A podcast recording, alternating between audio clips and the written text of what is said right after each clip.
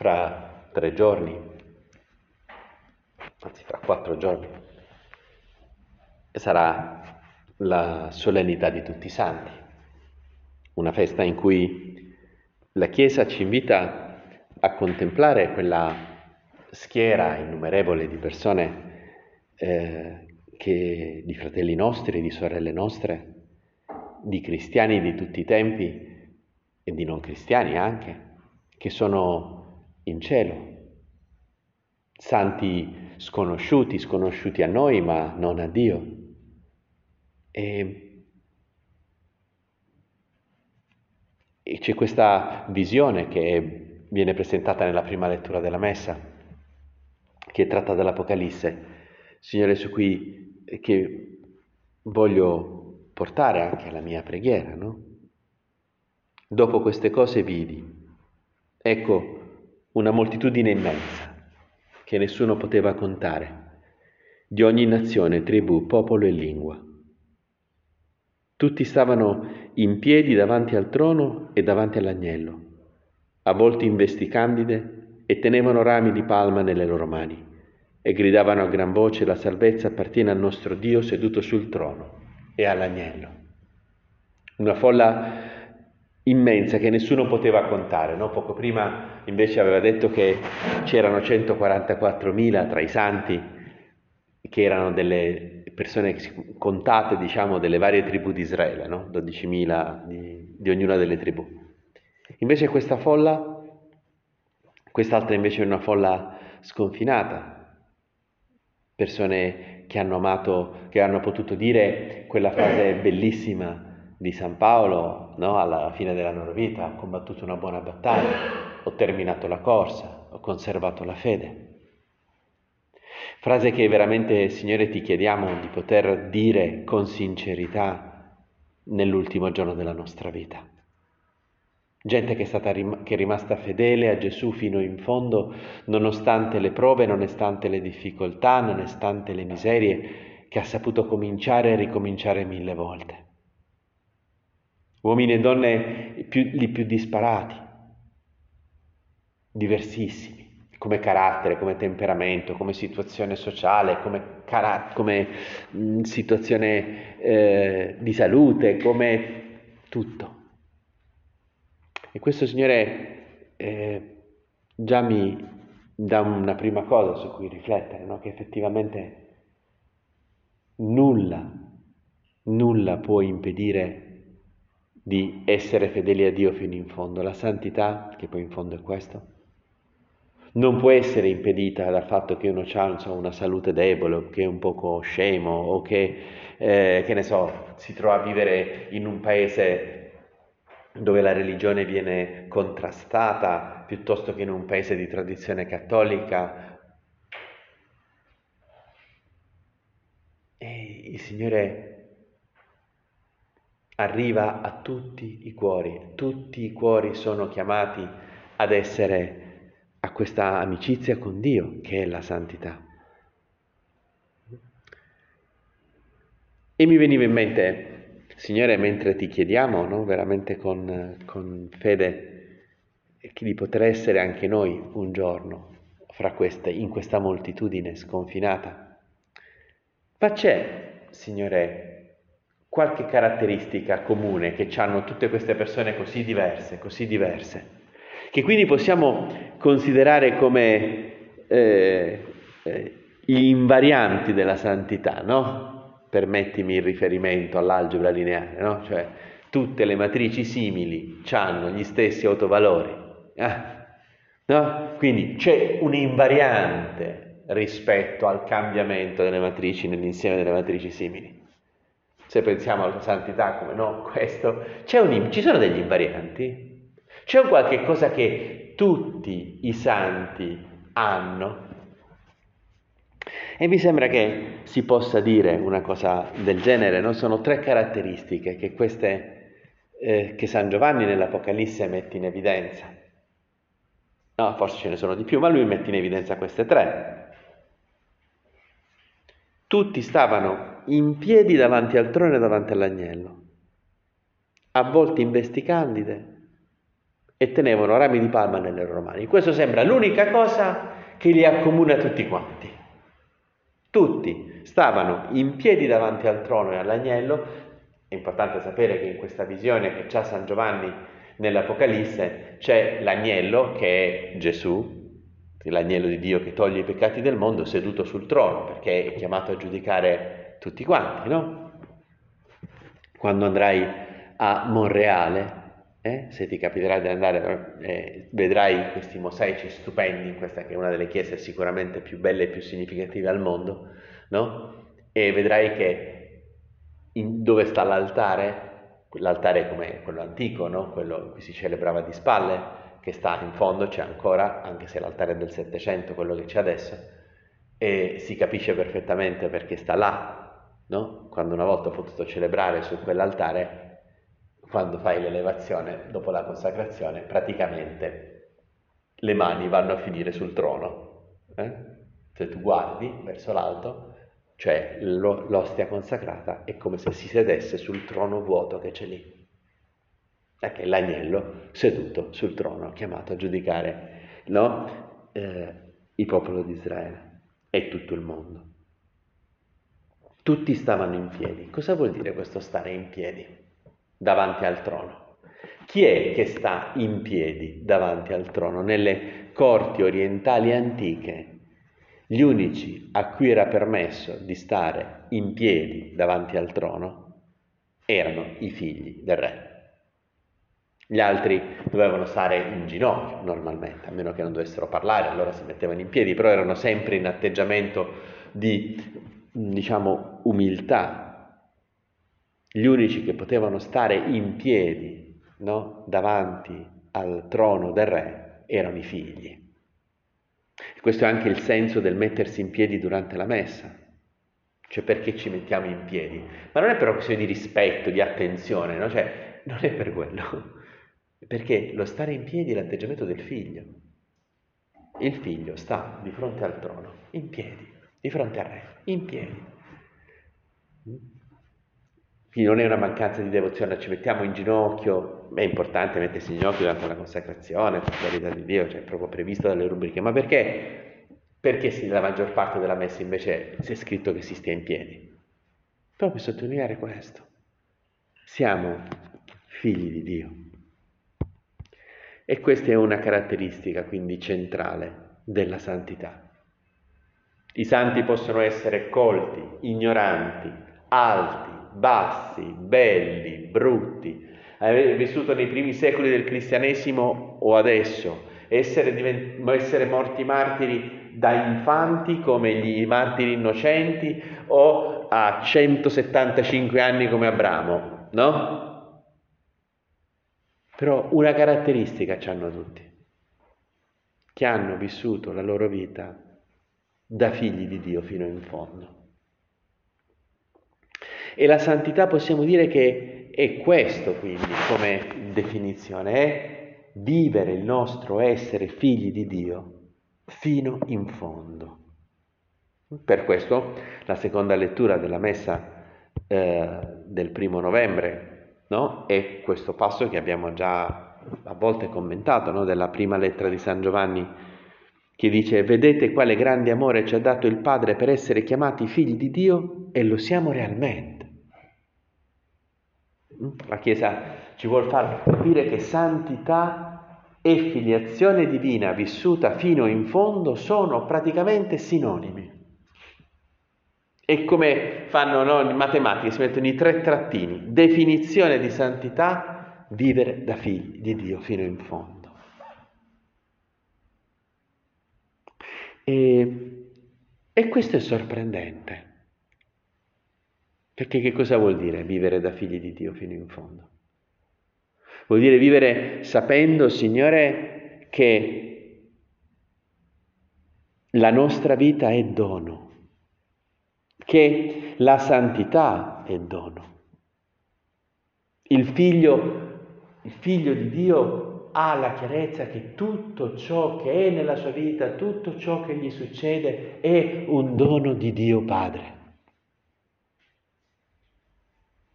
E, e, sa di essere amato con un amore che non può venir meno, con un amore più forte del dolore, un amore più forte della morte, un amore che è più forte anche dei nostri peccati, un amore che non abbiamo meritato e che perciò non possiamo perdere. Questo vuol dire vivere da figli di Dio, far calare profondamente nella nostra esistenza questa verità quindi il santo, più che uno che scala montagne ascetiche, il santo è uno che veramente sa vivere l'abbandono del figlio di Dio, sa vivere la fiducia che il figlio di Dio ha in suo padre. No, lo, lo, raccontavo no, nella, è stato la domenica abbiamo celebrato, celebrato a San Ferdinando, no? Quell'episodio simpatico ti ho raccontato anche altre volte, forse di quella mia compagna di classe, che era figlia di una professoressa di matematica del mio liceo, non, non della stessa sezione, ma di un'altra sezione, e allora il mio professore di matematica, che era un galante, no? E chiaramente la figlia della collega la trattava con i guanti bianchi no? Tanto questa qua non studiava proprio niente né di matematica e di fisica, no? Cioè, pur essendo una donna intelligentissima. Allora, fu mitica, no? Una, una interrogazione alla fine del quinto anno, quando appunto lo chiama e le chiede, mm, parlami dell'eclisse di sole. Allora, lei che non aveva studiato niente, guarda disperata verso la classe noi che eravamo bravi e anche riusciamo a farle capire che come avviene l'eclisse di sole. Allora lei capisce e risponde al professore che fa finta di non essersi accorto che le avevamo suggerito, no? Perché, perché era la figlia della collega, allora e lei, lei, risponde, no, l'eclisse di, di, di luna, l'eclisse di sole si sa quando la luna si interpone fra la Terra e il Sole. E questo, ah, benissimo, brava, brava, brava, senti, allora parlami dell'eclisse di luna. E lei non guarda più verso la classe pensando di aver capito ormai come funziona il gioco e dice quando il sole si interpone fra la terra e la luna, no? Che non c'entra, non c'entra per centinaia di milioni di volte il sole tra la terra e la luna. Allora, chiaramente la classe scoppia a ridere, lei arrossisce, il professore la guarda e le fa... Eh, oggi non ti vedo in forma, oggi non sei in forma, vai a posto, non ti metto voto. Mm? E io ho sempre pensato, Signore, questa cosa che mi faceva arrabbiare quando stavo al liceo, però poi mi fa pensare, se essere figli di una collega di matematica può provocare questo grado di impunità, che cosa vorrà dire veramente essere figli di Dio. Ma tu pensi che tuo Padre Dio ti guarda col sopracciglio alzato? Che ti inchioda quando fai un errore? Ma tu pensi che tuo Padre Dio non, non cerchi di, di, di giustificarti, di difenderti? Che non ti inchioda, che ti dice oggi non ti vedo in forma, vai apposta, non ti metto voto. Il santo è uno che vive così, che vive, che sa di essere figlio di Dio, sa di essere amato di una, da parte di un padre che non può morire, che non invecchia e che lo ama infinitamente e che non, non, lui non può fare niente, lui figlio, per demeritare l'amore del padre perché non l'ha mai meritato in primo luogo. E vive tutta la sua vita così sapendosi muovere con signorilità in mezzo al mondo, sapendo più pe- pensare più a, a, sapere come ricominciare che a disperarsi per i propri errori, per, proprie, per i propri peccati, no? Che sa che la vita cristiana non è non sporcarsi, ma tuffarsi nella misericordia di Dio. Attento, fratello mio, che la santità è questa è questa. Esse santi, più che fare cose, è farsi fare da Dio. Lasciare che la verità della sua paternità per noi, della nostra filiazione divina, impregni le nostre azioni. E il santo è uno che quindi guarda la realtà senza paura, perché tutto quello che mi viene mi viene da mio Padre Dio. Tutto quello che mi viene mi viene da mio Padre. Anche quella cosa terribile, anche quella cosa dolorosa, anche quella cosa fastidiosa, mi viene da Dio Padre. Allora guarda la realtà e anziché lamentarsi, si può pure lamentare, no? Però primo primi, però soprattutto poi deve chiedersi, ma che regalo mi puoi fare? Perché tutto è grazia, tutto è grazia, tutto. In tutto quello che il Signore permette c'è un segreto di amore, un segreto di gioia. Questo vuol dire stare in piedi davanti al trono e davanti all'agnello. Vivere da figli. Fino in fondo. Questo è, eh, Signore, veramente te lo chiediamo con tutto il cuore perché, cioè, oltre che essere la definizione di santità, no? È quello anche che ci fa vivere una vita piena, perché poi il santo è anche un, pienamente uomo, perché è, è evidente che che cos'è che ha dato ai santi la forza di fare delle imprese incredibili, a, che ne so, cioè a Padre Pio di fondare gli ospedali, che ha fatto agli apostoli di andare fino agli estremi confini della terra a predicare il Vangelo, a, diciamo, a San Francesco ad andare davanti al, al sultano, che, dove hanno trovato la forma? Chi erano questi? Erano Rambo, erano Superman, chi erano questi? Perché? Dove hanno trovato la forza? Perché sapevano figli di Dio, perché il figlio di Dio è audace, perché sa di avere suo padre alle spalle.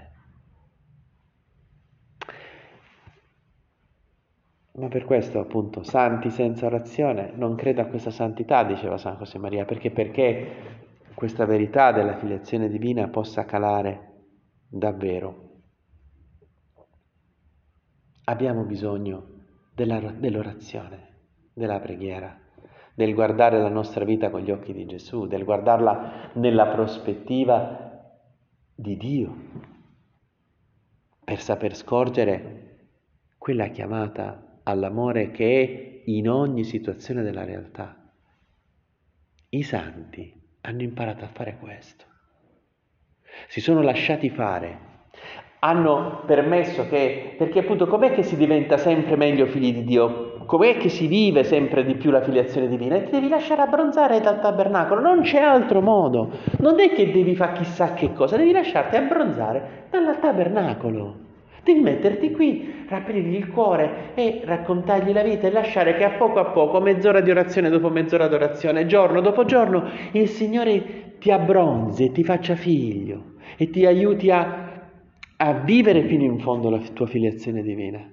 Non c'è altra strada, no, l'orazione è i sacramenti, è la grazia dei sacramenti, la confessione, la, la comunione. È così che la filiazione divina cala. È così che si diventa santi. No? Cioè, eh, si diventa santi, è espressione un po' veniamo fatti santi. Veniamo fatti santi da Dio, santificati dallo Spirito Santo, che è lo Spirito del Figlio.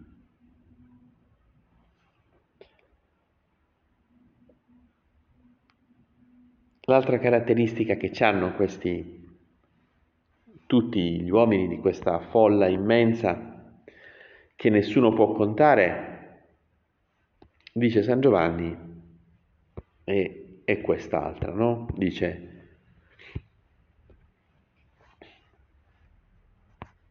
avvolti in vesti candide.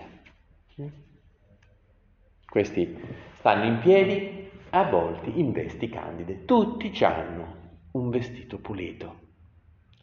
E se la considerazione della filiazione divina, il Signore mi ha messo coraggio sulla possibilità che anch'io possa essere santo, e questa faccenda delle vesti mi potrebbe, mi potrebbe un po' abbattere, no? dice, penso alla veste, no? la veste bianca che abbiamo ricevuto nel battesimo, no? segno che l'anima è totalmente pulita, totalmente pulita, no?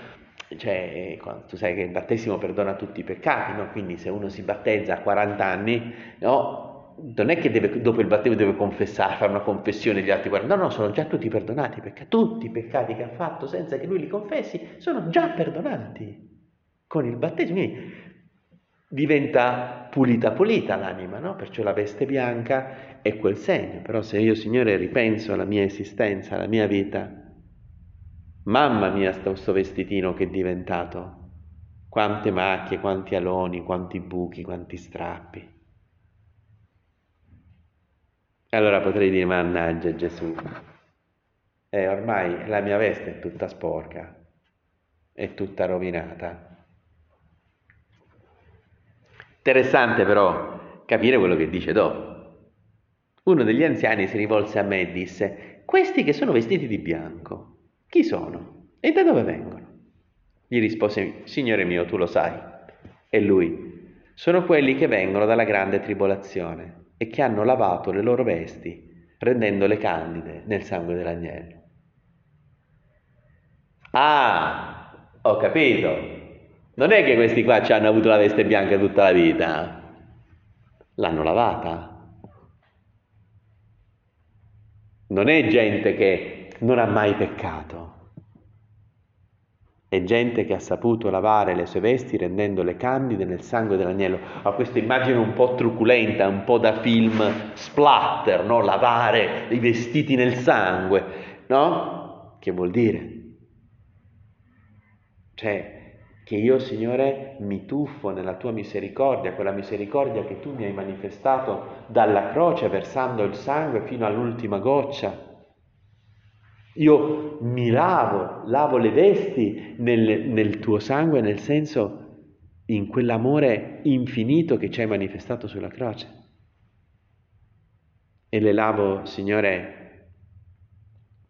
quando mi avvicino al sacramento della confessione, quando ti chiedo perdono nella messa, quando mi affido alla tua misericordia, quando non cerco di accampare meriti, ma dico Kyrie eleison, Kyrie eleison, Kyrie eleison, Signore, abbi pietà di me. I santi non sono gente che non ha peccato mai, è gente che si è rialzata sempre. Che si è rialzata sempre. E si è rialzata perché? Perché si sapeva figlio di Dio. No? Ti ricordi quelle, quelle, parole che anche questo tante volte mi hai sentito dire no? di, di Papa Francesco quando in un incontro con le persone di Comunione e Liberazione, non quello che c'è stato adesso, quello che c'è stato un po' di anni fa, diceva proprio questo, no? cioè la morale cristiana è risposta è la risposta commossa di fronte a una misericordia sorprendente e imprevedibile, addirittura ingiusta secondo i criteri umani di uno che mi conosce, conosce i miei tradimenti e mi vuole bene lo stesso, mi stima, mi abbraccia, mi chiama di nuovo, spera in me, attende da me. La morale cristiana non è non cadere mai, ma alzarsi sempre, grazie alla sua mano che ci prende. Questa è la santità. E non importa quante volte sei caduto. E non importa che sei caduto sempre nello stesso fosso, sempre nello stesso peccato, come un idiota, da anni, da settimane, da mesi. Non importa. Signore, io mi rialzo sempre perché la tua misericordia è sorprendente.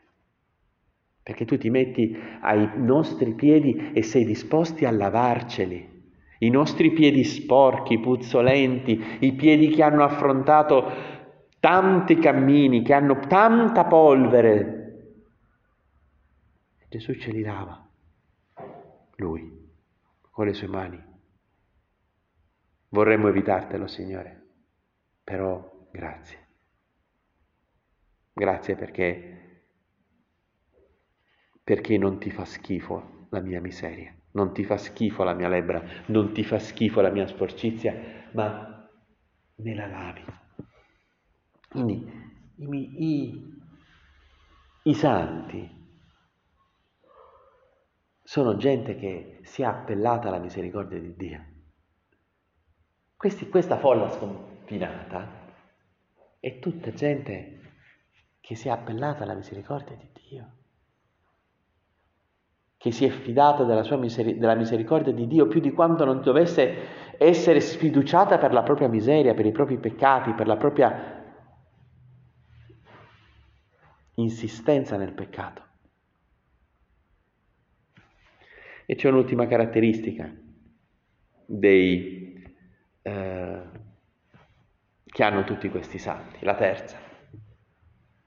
E tenevano rami di palma nelle loro mani.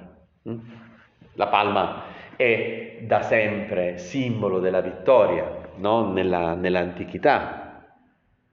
E ho, cioè, facendo un po' di ricerca ho capito che il motivo di questo, perché la palma è la, il simbolo della vittoria. No? Ci sta, sì, la palma della vittoria. Perché?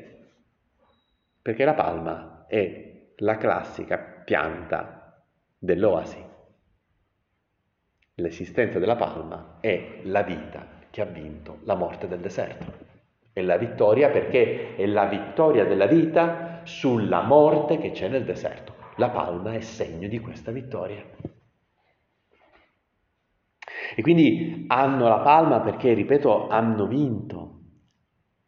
Hanno vinto. Ma non è che hanno vinto, ripeto, perché hanno corso più veloce degli altri. Hanno vinto perché sono saliti sulle spalle del più veloce di tutti, che è il Signore, che li ha portati in cielo. No? Sono pecorelle che il pastore si è caricato sulle spalle ed è lui che li ha portati sulla linea del traguardo. E la palma della vittoria ce l'hanno perché si sono lasciati portare, si sono fatti trovare come la pecorella smarrita e e, e, Gesù li ha portati fino al traguardo. La santità, il paradiso, fratello mio, non si merita, non si conquista, il paradiso è un dono, un dono immeritato che Dio ci fa e che dobbiamo chiedere e sperare e chiedere e sperare anche con le, le, azioni della nostra vita, perché poi noi non è che siamo soltanto bocca, no? siamo anche corpo, siamo anche pensieri, siamo anche decisioni, siamo chiedere con la nostra vita questo. Ma la palma ha anche un altro senso. Mi piace questo, questo invece me lo sono inventato io, però quindi non ti serve, eh, però a me aiuta. Perché la palma, proprio perché è la pianta dell'oasi, è anche quella che dà refrigerio, l'unico, l'unico zona d'ombra in mezzo al deserto, è quello che danno le palme. E possiamo dire questo, no? cioè che i santi sono stati fonte di refrigerio per le persone attorno a loro.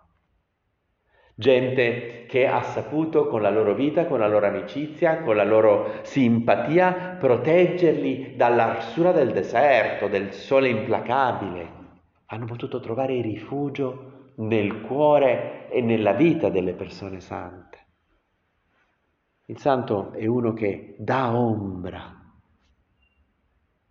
che dà ombra mm? nel deserto della vita, dove tutto brucia, dove tutto si ti consuma, dove è sotto l'ombra della vita di una persona santa ci può essere invece vita, riposo, frescura. Quindi il santo non è un rompiscatole. Il santo è uno che dà frescura. È uno che appunto rende la vita più gradevole agli altri. Rende la vita più gradevole agli altri, che è la definizione della carità. E allora, ecco, noi chiediamo alla Madonna, no?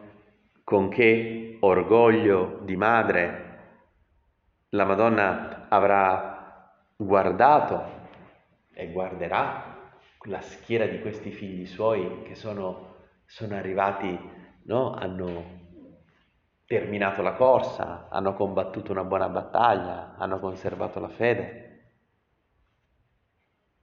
Con che orgoglio di madre. E quanto, Madre nostra, della nostra santità dipende dalla tua intercessione per noi. Perciò, grazie. Ecco che la visione di questi uomini, di queste donne, di tutti i tempi così diversi, ecco, ci aiuta ad andare un po' al cuore, all'essenza della santità, che è vivere da figli, sapendo tuffarsi nella misericordia di Dio e sapendo vincere la tentazione della morte, dello scoraggiamento, della solitudine.